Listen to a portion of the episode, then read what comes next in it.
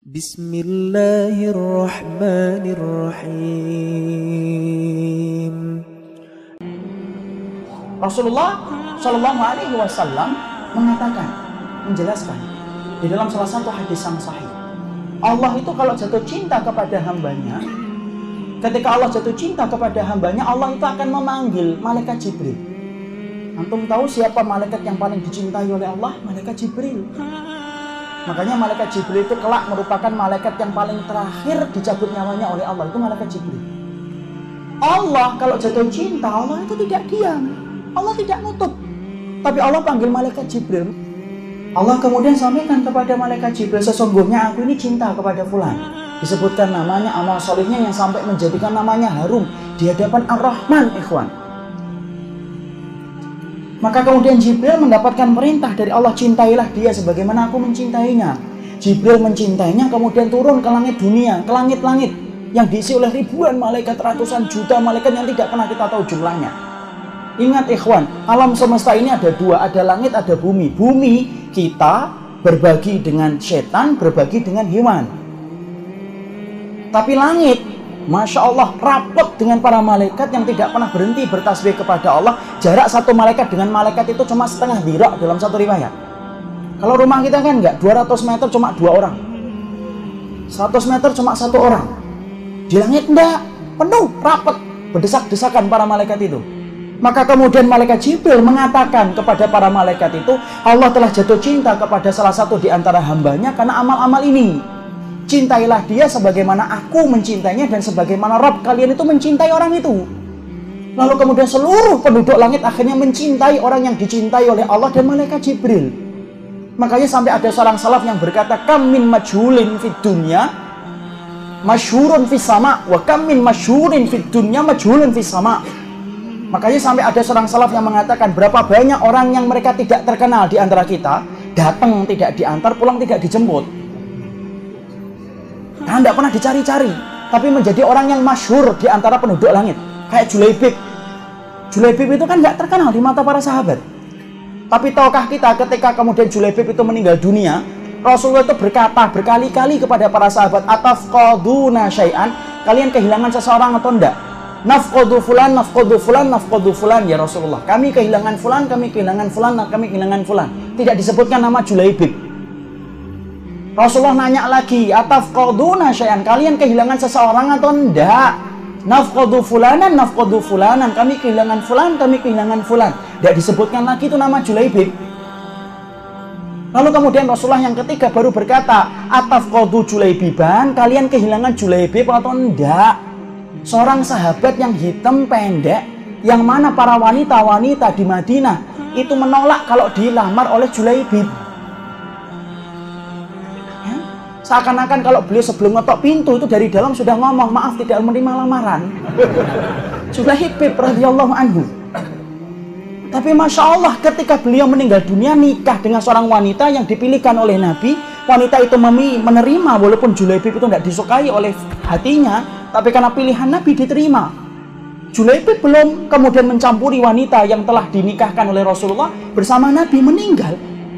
Ketika meninggal yang pertama kali dicari itu Julaibib. Sampai akhirnya Rasulullah itu ketemu dengan Julaibib, maka Rasulullah itu menjadikan kedua tangannya menjadi kasur bagi Julaibib. Sampai Julaibib berkata, "Huwa minni wa ana minhu." Saya itu asalnya dek, saya ini dari Julaibib dan Julaibib itu bagian dari diriku. Suf, tidak terkenal padahal. Sama dengan tadi. Berapa banyak orang yang tidak terkenal di antara kita terkenal di antara penduduk langit ketika amalannya itu mengetuk-ngetuk pintu langit setiap waktunya. Kenapa? Ikhlas dan itibaknya. Dan berapa banyak orang yang terkenal di mata kita tapi tidak terkenal di antara penduduk langit. Kenapa? Hatinya hitam dan amalannya tidak itibak. Makanya ketika para malaikat telah jatuh cinta, apa yang dilakukan oleh malaikat? Malaikat mencintai orang yang dicintai oleh Allah. Ikhwan, dicintai oleh para malaikat. Apa yang dilakukan oleh malaikat ketika mereka jatuh cinta? Dijelputkan oleh Syekh Saleh Munajid dalam urut dalam kemudian penjelasan beliau. Lalu dia menyetir sebuah ayat. Innalladzina qalu rabbuna Allah tsumma istaqamu tatanazzalu alaihimul malaikah alla takhafu wa la tahzanu wa absyiru bil jannati allati kuntum tu'adun. Untuk apa ayatnya?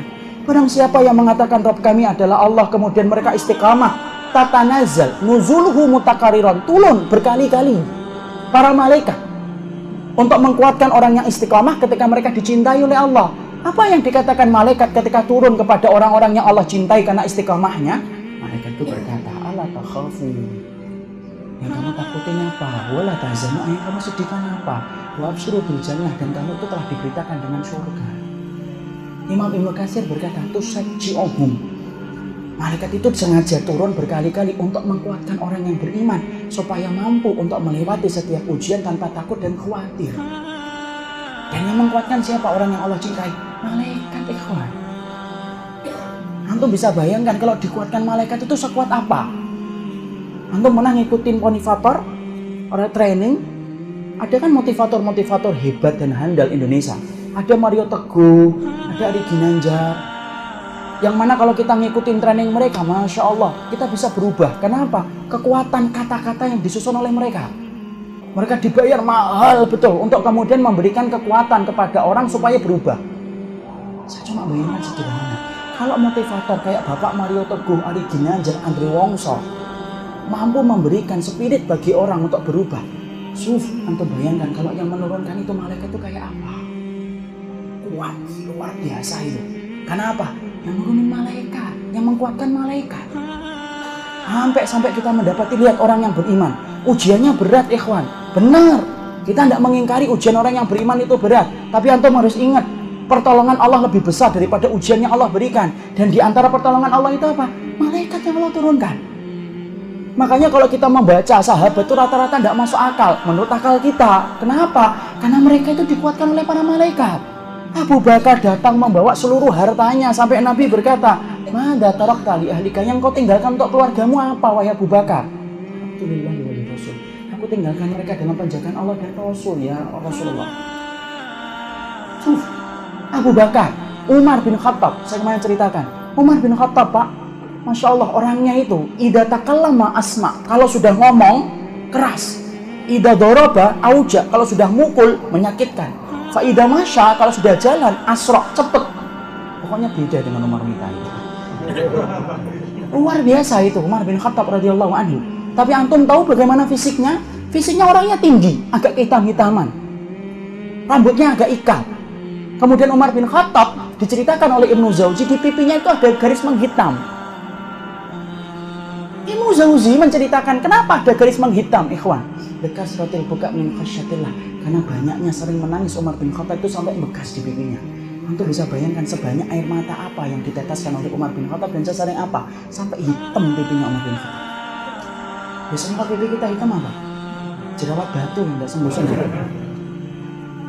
Umar bin Khattab, ya Allah, saya ketika membaca lembaran itu, cuma khusnudon. Kenapa ya para sahabat luar biasa mereka di dalam keimanan mereka? Karena mereka itu dikuatkan oleh para malaikat.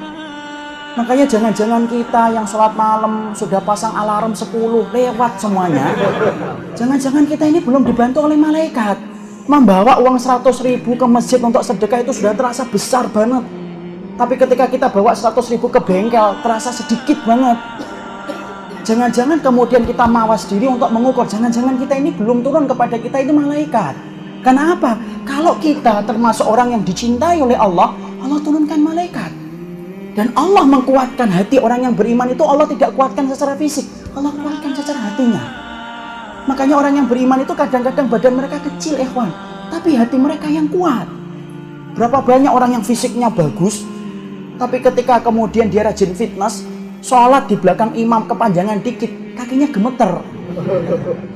Tapi ada orang yang tampaknya kurus, tapi masya Allah, ketika dia sholat sampai 2 jam, 3 jam, tidak terasa. Padahal makanannya berbeda kualitasnya daripada yang pertama. Kenapa? Allah kuatkan hati melalui para malaikat yang Allah turunkan. Suf itu yang dikatakan oleh Allah dalam surat Fusilat tadi. Makanya masya Allah, kisah orang yang beriman itu menggetarkan jiwa. Makanya sampai-sampai kemudian dikatakan tidak ada orang yang paling hebat dalam iman kecuali adalah orang-orang yang beriman dan solih kepada Robnya. Sampai Allah kuatkan hati mereka.